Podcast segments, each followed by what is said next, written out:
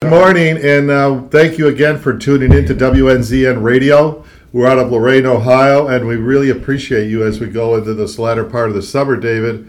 Yes. The weather's starting to get a little autumny, which is nice. And, you know, to me, I've lived around the world, you know, in different places. Right. And, autumn in Ohio, there's nowhere like it. I'm swearing. Somebody says winter is the price we pay for our autumns in Cleveland. But thank you again for tuning in. This, like I said, is 89.1 FM radio out of Lorain, Ohio. We really count it a blessing to have this platform to share God's word, to interview guests, promote ministries. And I'm here, of course, with my good friend and assistant, David Abood. Hey, John, great to be here with you again today. We had our 5th anniversary. Yeah, why don't you tell people how to get that? Well, so we had our 5th anniversary of our show. You know, it's hard to believe it's been 5 years. I know. You know, so, you know, this has really been a true blessing for me and hopefully for our listeners. But, you know, it's really helped me with my walk. You know, you're my mentor. In my Christian walk, and you know, one of the cool things that I've really enjoyed is the interviews that we've been able to do with people that are all over the world, missionaries, and just hearing people's stories about how they came to the Lord, and they're just incredible. So what's fascinating is we're going to be talking about the story of Job today, and we're going to see some of his challenges, and then how God rewards him in the end. So. Yeah, there's a lot here, John. A lot there. Yeah. And like you say, our shows, actually our radio program began before 5 years ago, but my son started taping them and archiving them 5 years ago. So if people go to www.john1421.com, john1421.com, and you'll see on the left, there's all the shows are archived by title and the date that we did the interview. And as David said, there's interviews with missionaries, with youth leaders, ministry leaders, both locally, internationally, around the world, literally. There's topics of apologetics. We've had psychiatrists on there talking about different health issues and mental issues. So anyhow, just go there. They're all lined up for you. And just by way of note, if any of our listeners has a ministry or somebody that you'd like to see interviewed or discussed, please give us a call. You can just reach me, MirthaJM, that's my name, MirthaJM at yahoo.com. MirthaJM at yahoo. We'll be happy to talk with them, and if it fits, we'll bring them on and interview them. We can do that in person, or we can do it by remote. Now that you have that new sound system, David. That's right, okay, yeah. Cool. Okay, as David mentioned, we're going to talk about this incredible book. I've studied this before. But every time I go back, this book is amazing, and we're going to show some reasons why. But number one, it's some considered like one of the oldest books, if not the oldest books in the Bible, which means it may predate the Torah, or what we call the first 5 books that Moses wrote, Genesis, you know, Exodus, Deuteronomy, Leviticus, and Deuteronomy. But what's interesting... is that it doesn't mention Israel, doesn't mention the Jewish people, that when you see the age of Job, he's living about as long as the patriarchs living, you know, in the hundreds, like 120, 130 years. So it indicates he's in that era, that thing way back during the time of the patriarchs, which is in that range of Genesis chapters 1 through 12, 1 through 15. So, but the lessons here are remarkable, and it shows you how fresh the Bible is. You know, it's called a living word, but it has application for our lives today. What this man went through, how his friends try to help him, sort of, and the whole issue of suffering and where is God when he's silent, is he still with us?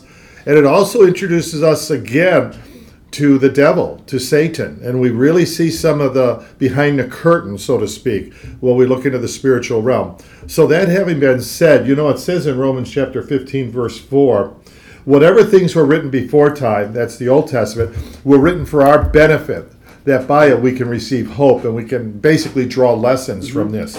So having said that, let's look at the book of Job, and maybe David, maybe if you want to open up and just maybe just read verses 1 through 4. 1 through 4, Job 38? Job 1. Job the book of Job. We'll start. Oh, you want to start with 1? Yeah, we'll just go into it.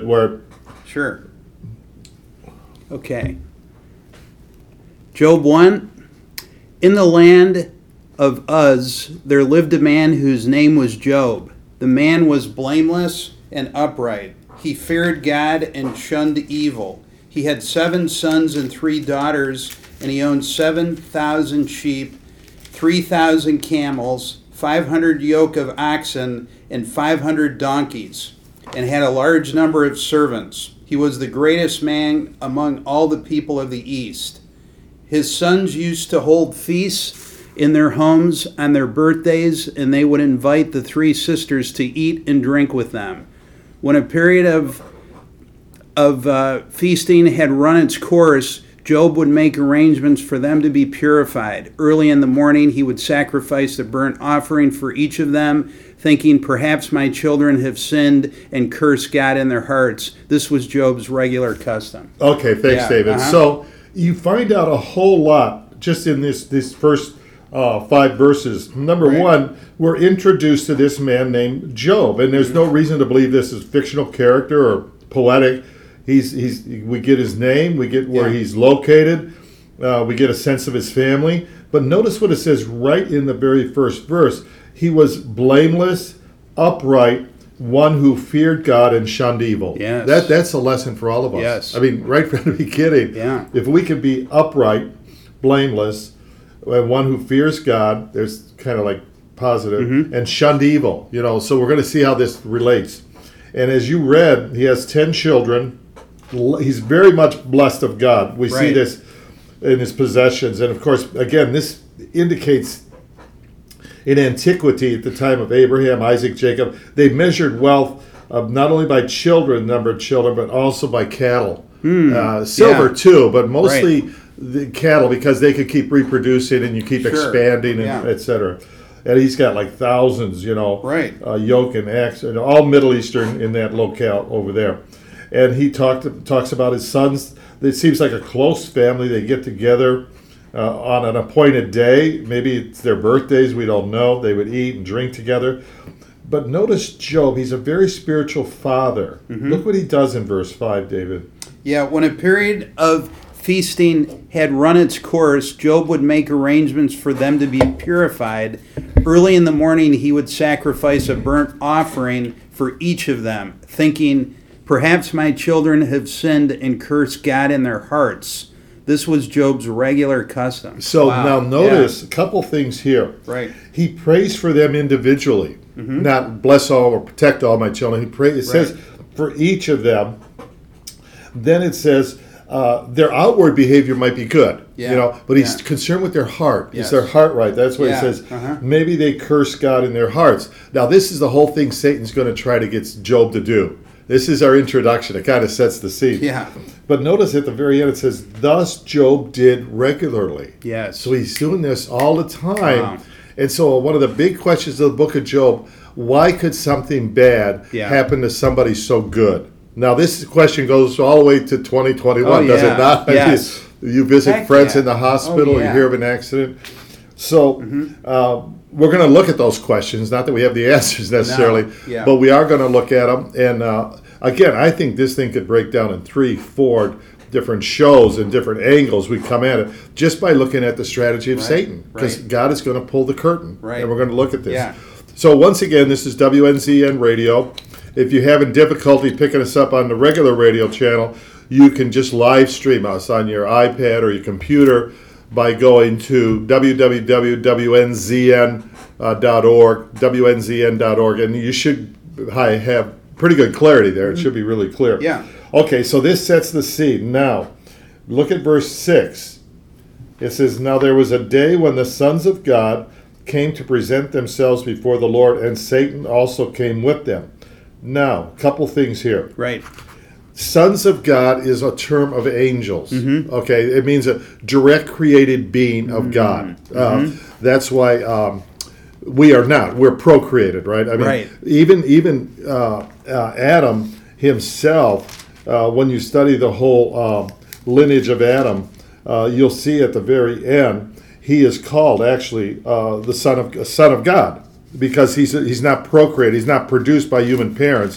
God specifically created him. So therefore in Luke chapter 3, verse 38, it says, and the sons of Enosh, the sons of Seth, the son of Adam, who is the Son of God. You understand that principle? So angels are direct creations of God, so they're called the sons of God, okay? And so was Satan. We know that he was an angel. I mean, he's still an angel in a sense, a demonic. Yeah. But he has access to the spiritual realm. Now, God's going to pull the curtain. Everything that Job and his friends are concerned with is what's happening on this earth. Right. Yeah. We're not aware. We're going to look at this, that there's a whole realm we don't see behind the curtain. Right. And it says in Deuteronomy, David, chapter 29, verse 29, the secret things belong to God and Him alone, but the things that He has revealed, He's revealed to us and to our children, which means there's things we don't know about. But God has revealed a whole lot to us as Christians, right. You know, a lot. Right. Like we're indwelt by the Holy Spirit, right. How to pray, what are the attributes of God? He's just, He's holy, He's merciful. How does the Scripture come together? Why is it the Word of God? We understand about prophecy. Yeah. But we also understand something about the spiritual realm. We understand there's a lot of good angels. Right. They're called ministering spirits out there. We know that some have names like Michael and Gabriel. Yeah. But we also know there's this demonic, this evil angel. We won't get into it in this one, but he, in Isaiah 14, Ezekiel 28, it's suggested he's high and lofty and he falls. He wants, pride is the issue. He wants to ascend to the sides of the north. He wants to be like God. I mean, we could read it. I mean, to set this up. I do think that this is going to have several classes. Okay, and where is that, John? Look at, it's in Isaiah chapter 14. We're just setting the scene here because, like I said, the Holy Spirit has pulled the curtain in Scriptures to give us a little bit. I have it. So which look verse? At verse 12 and maybe through 15. You got it. How you have fallen from heaven, morning star, son of the dawn. You have been cast down to the earth, you who once laid low the nations. You said in your heart, I will ascend to the heavens. I will raise my throne above the stars of God. I will sit enthroned on the Mount of Assembly, on the utmost heights of Mount Zaphon. I will ascend above the tops of the clouds. I will make myself like the Most High. Keep going. Yeah. But you are brought down to the realm of the dead, to the depths of the pit. There you go. Yeah. You see, he's high up there. He wants to be like God, and God cast him out. And this, he's fallen. Yeah. We're going to study that to a limited degree. But it ends up where? In the pit. That's at the end of the book of Revelation. He's cast into hell. You know, John, this was one of the first times when you and I were studying that I didn't realize, that Satan was, he would come and visit God, right? Because some people think when he was cast out, that was it. But this also verifies that God is truly in control of his actions too, right? He's in control of everything. Oh, yeah. I mean, there's nothing Satan can do without God's approval. Exactly right. And this is the first time that really hit me because when I first became a Christian, I didn't understand that. Yeah, right. That's a good point, David. I thought he was just cast down. That was it. No. That's a very good point. They were just roaming the earth, Right. Now, God of the air. What it is God is almighty. Right. We do not live in what's in philosophy called a dualism, good versus evil or God versus Satan. That he's a created being. Right. He's a sons of God. Yeah. Okay.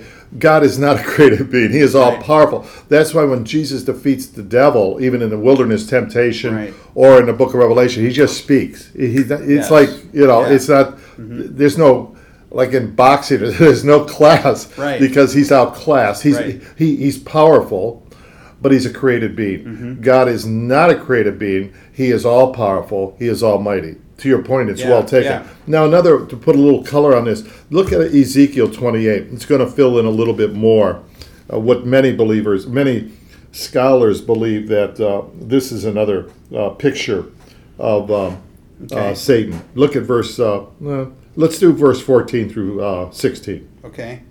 Ezekiel 28, 14 through 16. You were anointed as a guardian cherub, for I ordained you. You were on the holy mount of God. You walked among the fiery stones. You were blameless in your ways from the day you were created, till wickedness was found in you.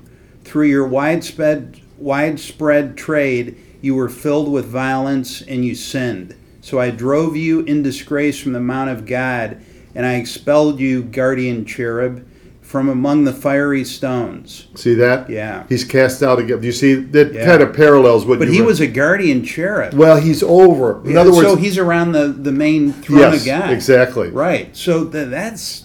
He was a covering. Yeah. He, you know, that's how close he is. Right. But he wanted to be God. That's why he tempts Adam and Eve. What? He tempts Eve, partake of the knowledge, the tree of the knowledge, and you shall be God. And then he said, did God really say that? Exactly right. So he always wants to be lifted up. Right. Now, as we go back to Job, we're going to see, and again, there's a lot of people just don't understand this background of the spiritual realm. Mm-hmm. And it's very real, and it's, you know, it's not... It's complex. It's not frightening if you know it, but so many people are just walking blindly. They don't know anything of the light of God's Word, and they're being attacked. Right. Okay. So Job, where are you at now? Now you can read verse... which book? Job chapter 1. Oh, we're back to 1 again. Uh-huh. Okay. Yeah, I just wanted to show a little about that background of the devil. Sure, okay. And now, let's go piece by piece. He says, now, verse 6, now there was a day the sons of God... came to present themselves before the Lord, and Satan also came with them. So we see he gains entry. Yeah. He's in the spiritual realm. You'll see this same thing kind of when you look at Zechariah chapter 3. We also see him in the throne room of God. He's kind of walking through there because he is a spiritual being, and he has access. He doesn't dwell in God's presence, but it'll say, like in Zechariah chapter 3, okay. The vision this prophet has, then he showed me Joshua the high priest standing before the angel of the Lord, and Satan standing at his right hand opposing him. Right. And the Lord said to him, the Lord rebuke you, Satan. Nevertheless, he's in the heavenly realm, the spiritual realm.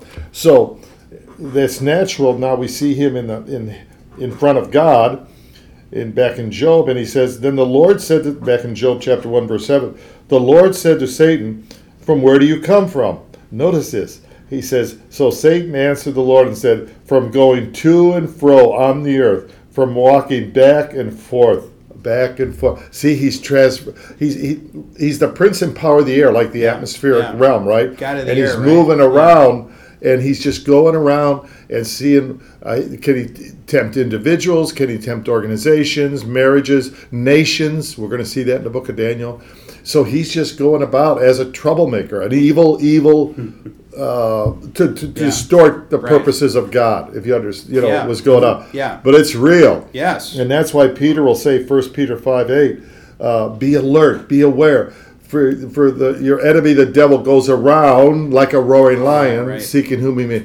And he's doing it. He's lying, he So if you could pull the veil from this three-dimensional time-space continuum we live in, we call this earthly existence. We can pull a veil, like remember Elijah prayed for his servant, Lord, let him see, and he sees all these chariots of fire. You know, these angels are going. Shoo, shoo.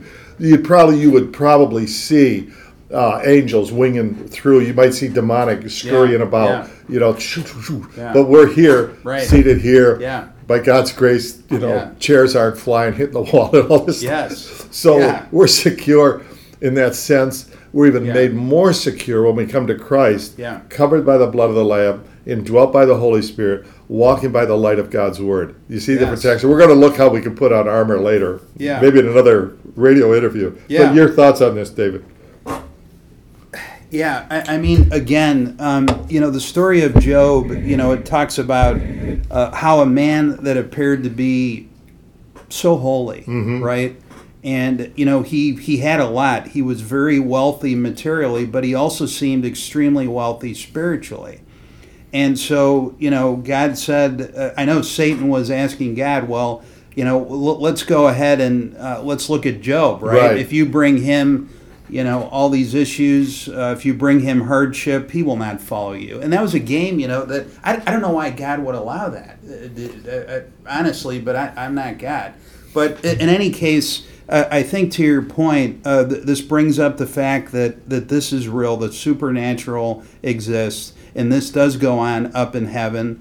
And, you know, Satan is able to go up and speak to God on a regular basis. Seemingly. He's called the accuser of the brethren. Right. Okay? Yeah. Now, fast forward. I mean, one of the Jesus' function, ministry, let me use that word, right now is the ever-living to make intercession for us. So there's a...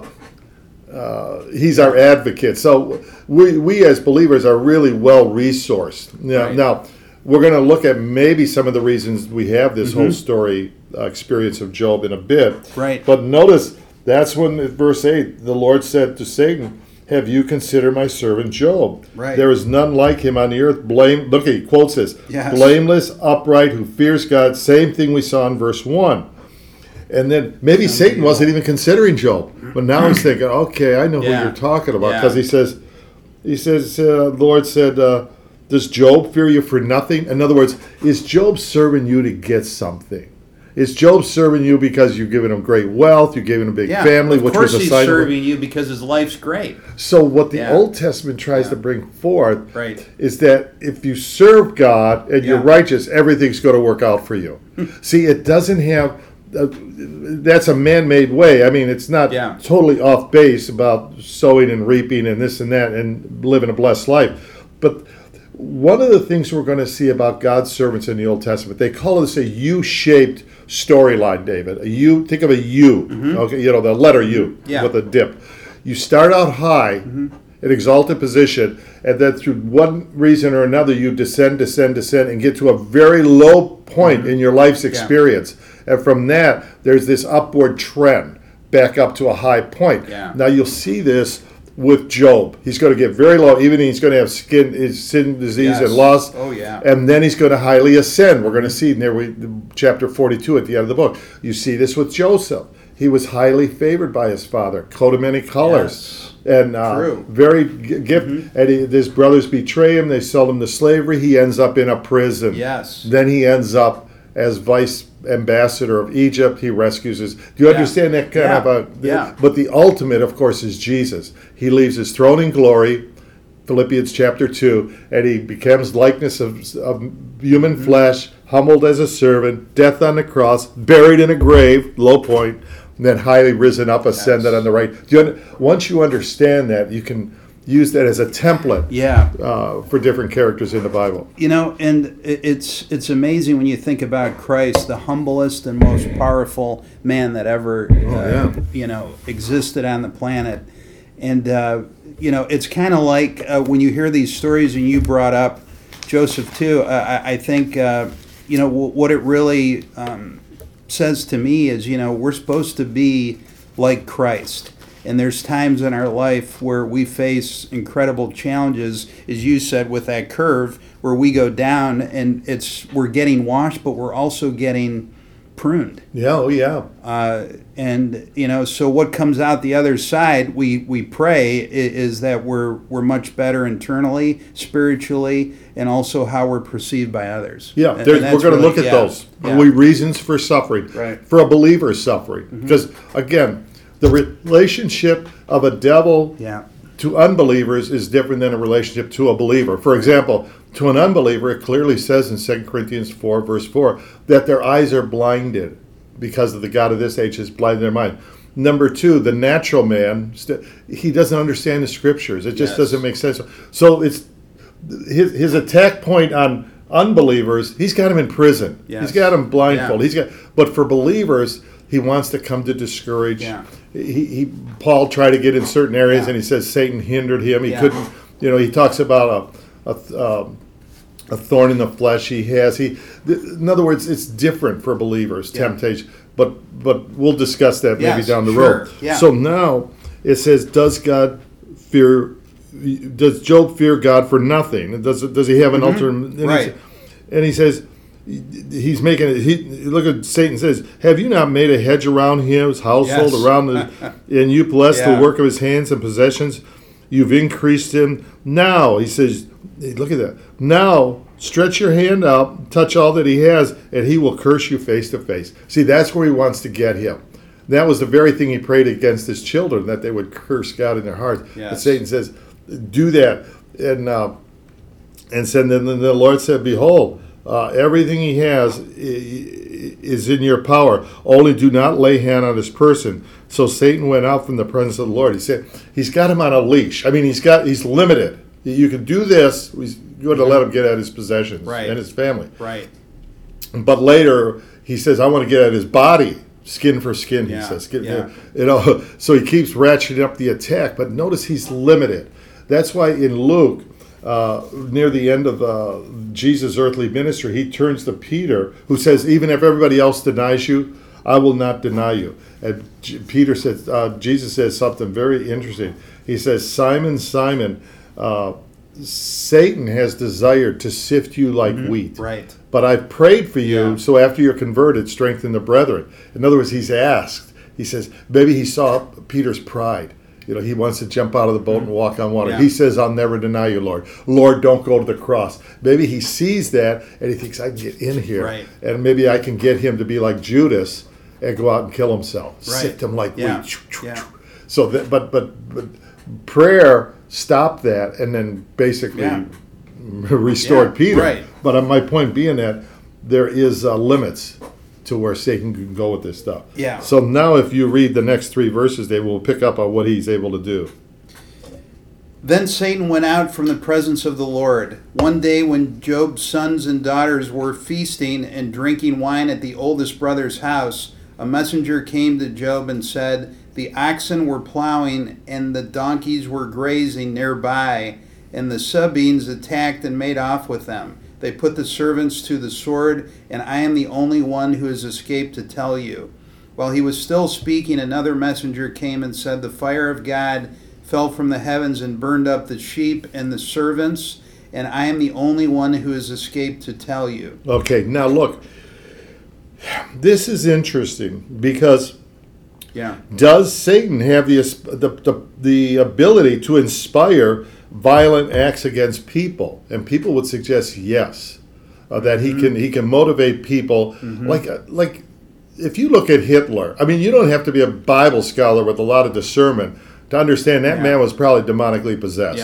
And what he cruelly did to people and innocent people and children, he was inspired of. And so too, you see that through the ages in individuals or in leaders. I mean, think of like a Charles Manson and these different serial... I'm not saying all, some might be mental or whatever, but if Satan can get in there, he can inspire people to do violent, bad things. And it seems maybe that's what happened here.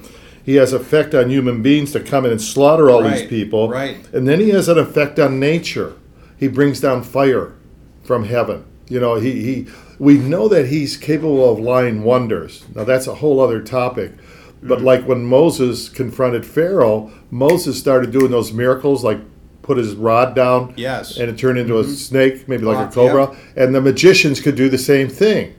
And when he put the rod in the river, it turned to blood. They could do the same thing. My point being that the devil can inspire certain powers, and maybe he has this capability of he can affect forces of nature. Yeah, what's interesting is the book says, the verse says, the fire of God fell from the heavens. Yeah. So, you know, that's where everybody went with it, not even thinking that Satan has that kind of... Yeah, authority. Right. They don't see anything. Right. This is all behind the curtains. All they're seeing the effect of it. And then it says, verse 17... While he was still speaking, another messenger came and said, the Chaldeans formed three raiding parties and swept down on your camels and made off with them. They put the servants to the sword, and I am the only one who has escaped to tell you. While he was still speaking, yet another messenger came and said, your sons and daughters were feasting and drinking wine at the oldest brother's house, when suddenly a mighty wind swept in from the desert and struck the four corners of the house. It collapsed on them, and they are dead. And I am the only one who has escaped to tell you. So here we go. Yeah. Now again, you see these forces... inspiring perhaps the Chaldeans to come and kill and steal. What does the devil do? John chapter 10 verse 10, the enemy comes to do what? Rob, kill and destroy. You see him doing it here, right? Absolutely. And then maybe he's operating off the forces of nature with this great wind. Sure. A great wind came from across the wilderness. Well, where does Jesus go when he's tempted? In the wilderness. He goes, that's where the enemy was. You see, the barren places. And I don't want to make too much of it, but it does seem he has a certain effect on forces of nature. Now, I don't understand it all. Maybe he has to ask God for permission, or I don't understand it either. Again, we're think of this world as a stage, right? A limited stage, space and time. We're in a three-dimensional space. We got time, and we're on this earth. So we don't know what's behind the curtain in the fourth dimension, the fifth dimension. It's like the backstage, and if you ever go behind a playhouse, that there's a play here, but everything is happening back. You'd see cables and scaffolding and workers. Yeah. I don't know, but we know that he has destructive power here, one way or the other. And he hurt people. And then Job, this is like the worst thing that could happen to a man. He tears his robe, which is a symbol of repentance and sorrow and grief. And he shaved his head, he fell to the ground and worshipped. See, here's a very vital lesson. We'll maybe even pick up this next week, Dave, because I think there's a lot of lessons here. Oh, there is. He worships God. And because why? When bad things happen, particularly to believers, it has a tendency to do this. It's going to make them better, even though they're grieving, like Job, or it's going to make them bitter. It's going to draw people closer to God or send them further away from God. Okay? And I know, I'll give an example, because I read this, and I assume it's true, with Ted Turner. See, he said that he turned against God. He's an atheist. I believe it was his sister was sick of cancer and died, you know, when he was young. And he couldn't believe God would ever allow that. So, so you see that common theme. But then you look at someone like Johnny Erickson Tata. She was like 18 in a diving accident, quadriplegic. And she's even suicidal. She says that in her book, Johnny. But she gives all this to God, becomes a very strong believer, learns to paint with her teeth, with her mouth, writes these books, incredible worldwide global ministry, because she took that pain and suffering and turned it for good to glorify. Do you understand what I say? This is a very powerful thing going on here. And that's why I always say, if I have a lump of clay, wet clay here, and I have a ball of wax, and we put them out in the noonday sun, what's going to happen to that ball of wax? Oh, yeah, it's going to melt. Going to get warmer, softer, What's going to happen to that wet ball of clay? It's going to dry. It's going to get harder and brittle and brittle and brittle. So that's the human heart. Yeah. See, the same circumstance may happen on it, good or bad, but it's how they receive it. One is going to be softened, and which is going to see Job at the end, and the other is going to be critical, cynical, bitter. How could you ever allow this, God? Yes. You see what I'm saying? Yeah. This is the thing, David, why I say this book, it is a treasure box, because you're going to look in here and there's actually scientific discoveries listed in here that scientists didn't know till the 1800s. Yes. You know, about the, we were going to get into that. We looked at that stuff in Genesis. Yeah. I mean, it just talks about, you know, the world being oval. It talked about where the oceans were. Yeah. I mean, it's crazy, you know. And then you have Columbus. Everybody thinks the world's flat, right? So anyway. Yeah. We're going to get into it. Sure. Okay. But he makes this great statement. He says, "And naked I came from my mother's womb, and naked shall I return. The Lord gave, and the Lord has taken away. Blessed be the name of the Lord." And in all this, Job did not sin nor charge God with wrong. In other words, this guy is able to orient himself. You know, a gyroscope in an airplane. Well, you flew airplanes. Oh, yeah. Well, a gyroscope does what, essentially? It gives you your position. It always rights itself. Right. I mean, I have one right up here. Sure. So if you're going upside down, it'll right itself, so you always true up. Yeah. And see, this is what this guy did. He could always get a right understanding, even in the midst of a storm, a personal tragedy. But he can say, okay, I came into the world naked, you know, 100 years ago or 70 years ago. I'm going to go out of the world alone one day.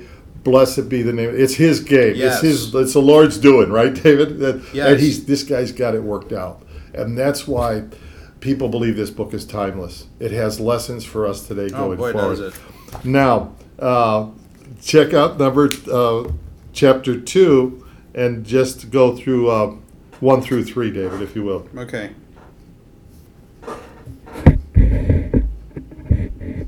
So this is, like I said, a really instructive book, and where we're going today, things happening today. Yeah, 1 second, John. Job chapter 2. Just go to 1 through 3. Okay. All right, there it is.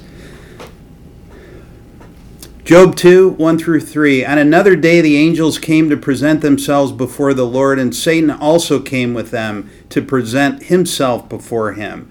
And the Lord said to Satan, "Where have you come from?" Satan answered the Lord, "From roaming throughout the earth, going back and forth on it."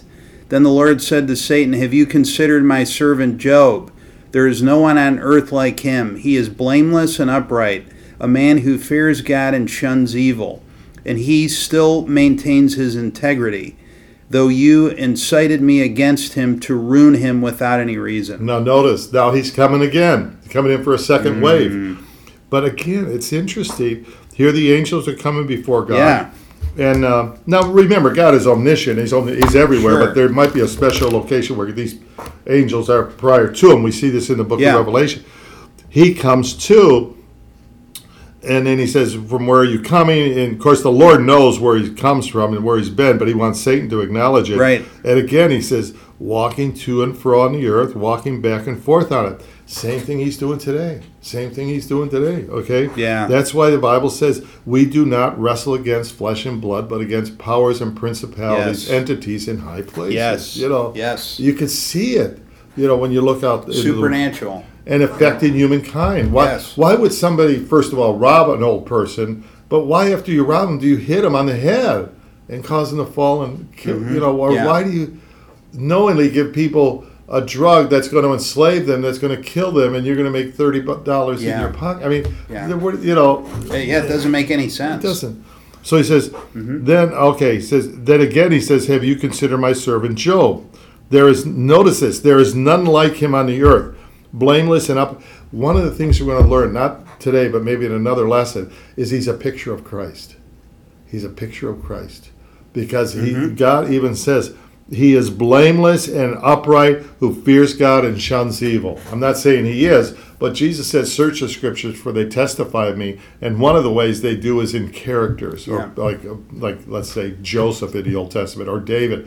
But I think we're going to find out that Job has interesting qualities and factors that kind of point towards Jesus. And one of them, he's up. Of course, Jesus was sinless and morally perfect.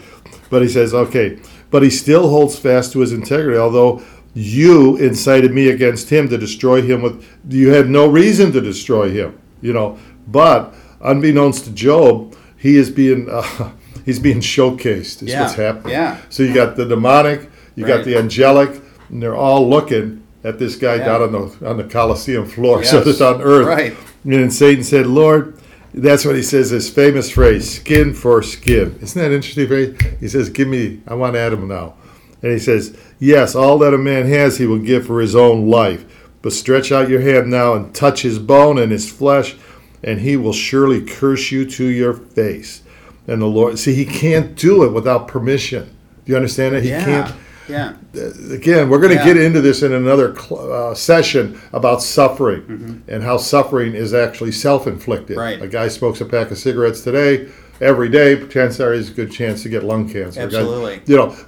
But there is other instances. Why does it happen to a really innocent, righteous? But we're going to look at that too down the road. He says, "Behold, he is in your hand, but spare his life." In other words, he keeps ratcheting it. You can get at him, but I don't want you to kill him. That's the same thing that happened with Simon Peter. Jesus says, "I pray for you." He's not going to get you, okay? Right. So Satan went out from the presence of the Lord and struck Job with painful boils from the sole of his foot. He did it. You see this, David? He caused this physical wounding, disease. That doesn't mean all diseases come from Satan or are inflicted by Satan. But it would suggest here he's got access to the realms of nature to some capacity. Yeah. You don't want to overextend it. Yeah. And that's why you see sometimes when Jesus is healing somebody, he's casting out a devil, or the devil had access to this person in a certain way. Yeah. So we're just mindful of this, and the more we know of this, the more we can walk circumspectly in this world and not expose ourselves. So is Satan the only angel that you think has that power? Or no. Do you think all of them have similar powers if God grants it to them? You mean evil? Yeah, well, just all these things we've seen from Satan. You mean from his point of, from his capacity? Yeah, the ability to control nature, the ability to affect people physically, mentally. I don't want to go too far a limb. I always click back to Deuteronomy 29:29. Secret things belong to the Lord and to Him alone, but the things He has revealed, He's revealed to us and to our children. In other words, we can teach them to others. But it seems like the demonic realm is hierarchical. Right. It's like a military unit. Mm-hmm. There's powers, there's principalities. That's why when Jesus cast the demon out of the boy that was throwing himself in water and then in a fire, remember he comes down on the mountain and the apostles say, why couldn't we do this? We try to cast. Mm-hmm. Jesus says, this kind only comes out by prayer and fasting, suggesting that this is a stronger than a normal. So to your point, it does seem like they have the degrees of power. And we got limited access to this kind of information, and I think people write books and everything. I think they go too far afield. Yeah. What we know is, it seems like they can affect this natural realm, but they can't do it without God's permission or His limits. Yeah. Or where people get in trouble was when they invite Him in. Oh, that's what the Bible calls "don't give place to the devil." Yes, they do this through being involved in the occult, hallucinogenic drugs. A root of bitterness. There's all kinds of ways they open doors. But as a believer, we know how to close the doors, fill our heart with the Holy Spirit, and in our mind do thoughts that glorify God. We actually we can go then, by God's grace, set the prisoners free. You know, we can go and help people that are in bondage to be escaped bondage. Yeah. So he goes out. Now he touches his skin. And it's really bad because look at verse 8 through 10.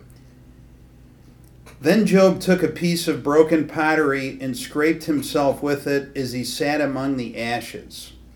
His wife said to him, are you still maintaining your integrity? Curse God and die. Wow.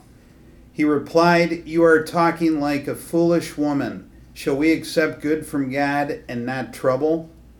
In all this, Job did not sin in what he said. Now notice, he is at the bottom. This is the bottom, right? He can't be. He's in the dust. He's got a piece of broken pottery, and he's scraping the boils off his skin. He's, this. You don't get hardly no lower physically. No, the loss. Yeah. Then his wife comes and says to him, "Do you still?" She's saying the very thing that Satan says.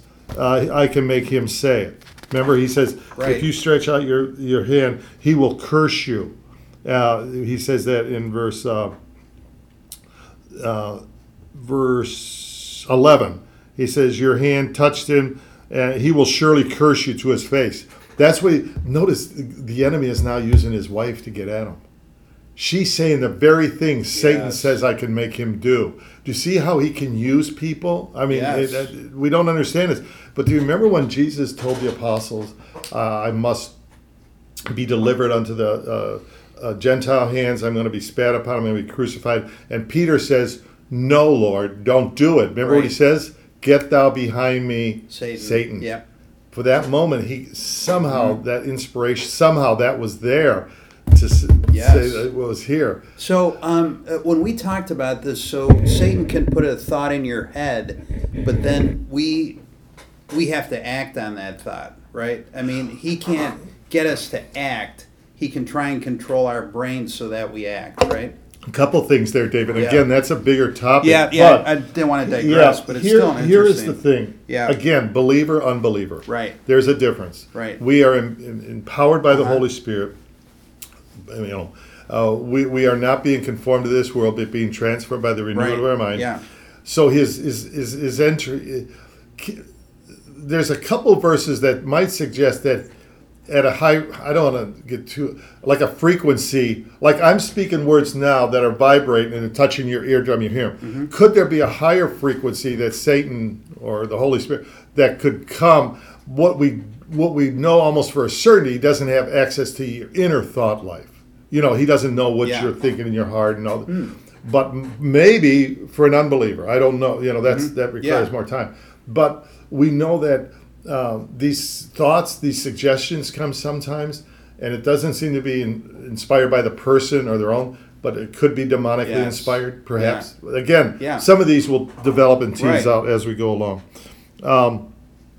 But he says something very interesting. She says, verse 9, curse God and die. What? I mean, that's like... Are you kidding me? You might as well hang on to what you got. You got your integrity and your belief in God. He says, curse God and die. And he said to her, you speak as a foolish woman. Why? Because the Bible says the fool has said in his heart there's no God. One thing Job knows through all of this stuff. He doesn't know the why of it all, but he does know this. There is a God. Yes. And he's blessed me in the past.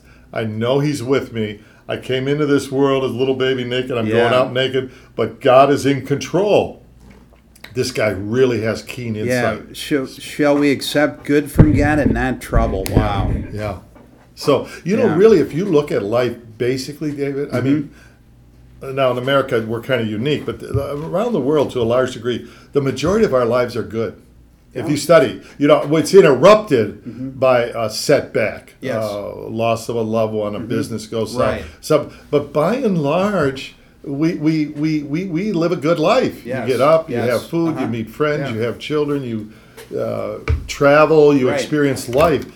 And God is good, and this is a fallen world, you know, but we tend to focus sometimes on just those negatives or those setbacks. But we have to understand, man, A, we're living in a fallen world. B, there's a spiritual realm that's impacting this world in some way. Governments are fallen. You know, we can't look to governments to solve problems. A little bit, not much. But God is in control. Yeah. You know, he's in control. He's going to do his will. Yeah. Now, what we can do, and we're going to see as we get further into it, we can draw near to God. We can resist the devil. There's powerful directions we have. But notice you got the three main characters here. You got Satan, man, and God. Who do you have in the Garden of Eden? Satan, God, and man. Yeah. And what does it say in James chapter 4? Submit yourself, therefore, to God. In other words, come under his authority, obey him. Resist the devil, and he will flee from you. Man, yourself, me. Come under God. Yeah. Resist the devil. You got to come under God's control before you can resist the devil. Otherwise, you're out there on your own strength. You're flailing. And then draw near to God. Yeah. There is it. You see this triumph, these three operational. Yeah. Way back here and way back in even our own lives. We're going to really develop this, David, as we go on. Oh, yeah. We're only in chapter 2. We're not going to go verse by verse, but we're going to really get into things about nature, about suffering, right? You know, all of this stuff. Mm-hmm. Now, this is where it gets interesting. Verse 11, and we don't have many times left. If you read verse 11 through 13, please. When Job's three friends, Eliphaz and the Temanite? Oh, yeah. Bildad and Shuhite and Zophar, the Nemathite, heard about all the troubles that had come upon him. They set out from their homes and met together by agreement to go and sympathize with him and comfort him. When they saw him from a distance, they could hardly recognize him. They began to weep aloud, and they tore their robes and sprinkled dust on their heads. Then they sat on the ground with him for 7 days and 7 nights. No one said a word to him, because they saw how great his suffering was. Okay, so now, if this is a stage play, these guys enter stage right. They see him. They heard of all this adversity. But again, this suggests that this is a real story. It names these guys. It names where they're from. Mm-hmm. It doesn't say long ago, far, far away. There was a big man. There was a. They come together. They want to mourn with him and they want to comfort him. We're going to see in a moment. They should have just stayed with the mourning with him. Don't offer him all this free advice. We're going to see that. Yeah. They raised their eyes from afar off. They wept when they saw his condition, sprinkled dust. This is a very, you do this when you're in anguish, when you're suffering and you're trying to identify with somebody that's going through suffering. And they sat down with him on the ground 7 days and 7 nights, and no one spoke a word with him, for they saw his grief. This is very powerful. When somebody's going through a trouble or a tragedy, don't offer them advice necessarily. You don't have to say nothing. Sometimes just your presence there can be extremely powerful. Yes. Because you're going alongside them. You're sitting down beside them. Now, if they say to you, what do you think? Or maybe you might be able to say, I went through something similar, but you're not saying, well, let me show you three verses about that, or I'm going to tell you a story about this happened. No, they're not there yet. They just want to know you're there with them. Right. You know, because at this time, sometimes people feel the absence of God. Yeah. When a man feels the absence of God, you be the presence of God to their life. Right. Does that make sense? Yes. You just go. And the Bible talks about this. It's in 2 Corinthians chapter 1. We just got a little bit more time. I just want to share. But when it talks about how we can help people that are going through difficulties, and it says 2 Corinthians chapter 1. Right. Maybe you're there. Yep. If you're there, if you could read chapter 1, verse 3 through 5. Praise be to God and Father of our Lord Jesus Christ, the Father of compassion and the God of all comfort, who comforts us in all our troubles, so that we can comfort those in any trouble with the comfort we ourselves receive from God. For just as we share abundantly in the sufferings of Christ, so also our comfort abounds through Christ. Okay, great. Do you see that? Yes. He says he's called the God of all comfort. That's a very interesting title. Yeah. He comforts us in all our tribulation, that we might be able to comfort those which are in trouble with the comfort with which we ourselves are comforted by God. One of the reasons we go through some of these trials is so we can help others. Yeah. Case in point, Charles Colson, high exalted position in the White House, goes under during the Watergate investigation bit. He's in jail sweeping a floor. Yeah. It's in his testimony. Yeah. And he comes to Christ. He accepts Jesus Christ. He used that time of discomfort or shame and imprisonment to start, which today is considered the largest prison ministry in the world, David. Yes. Not just to prisoners, but the children of prisoners. Yeah. You know, with the Christmas program and that. But he did that out of his affliction. Yes. You see what I'm saying? Yeah. And that's why you'll see people, formerly a drug addict. We we know David Hill. You know, he was going through a lot of stuff. But today he goes into different places and he shares with people that are in that bondage. Right. Because he can comfort them with the comfort that God gave to him. This was one of the purposes of suffering. You always taught me as a Christian, the best testimony we have is our own. And our walk with Christ. So I think it plays out here too, right?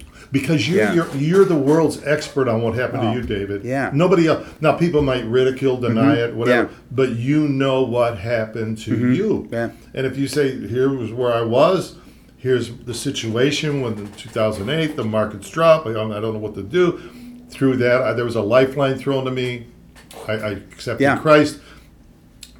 Now, somebody hears that. You might tell that 10 people, and 9 walk away. Oh, yeah. But one hears it and goes, you know what? Right. I was going through that. That's I didn't know how to appropriate the gospel. Yep. But do you see this book? We're only finishing here like chapter 2. I know. We're not going to go verse by verse, but when we come into this treasure house, we're going to see how these guys are well-meaning, but they don't speak for God. They don't understand the big picture.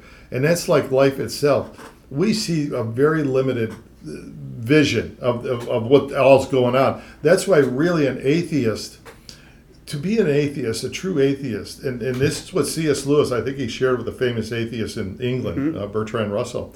He says to be a true atheist means you have to encompass the entire universe, all beyond the cosmos, beyond time and space, and you have to say equivocally that you know that there's no God. But if you could say that, you would be God. You understand? He said, at least say you're an agnostic. You don't know if this is true or not. You cannot say because we're not that smart. We're just these little people. Right. You know, we're like in an aquarium or a terrarium, and we think, oh, this is big and that's. But there could be these creatures watching and looking at us that are so far beyond us that who are we? You know, exactly. And that's what Job's going to do, David. So. Any closing thoughts on this, David, you want to share with the listeners? And I do appreciate everybody tuning in to WNZN Radio, coming to you from Lorain, Ohio. And it's always a pleasure. It's a blessing to be part of this all. David, any closing thoughts on this? No, thank you, John. So we're going to continue this next week. Then I think there's a lot here. Okay. It's a treasure chest. Yes, it is. I want to explore it. We may interrupt it with a special guest or two, but nevertheless. Excellent. God bless you all. All right, have a great weekend, everybody. Take care. God bless. Bye-bye.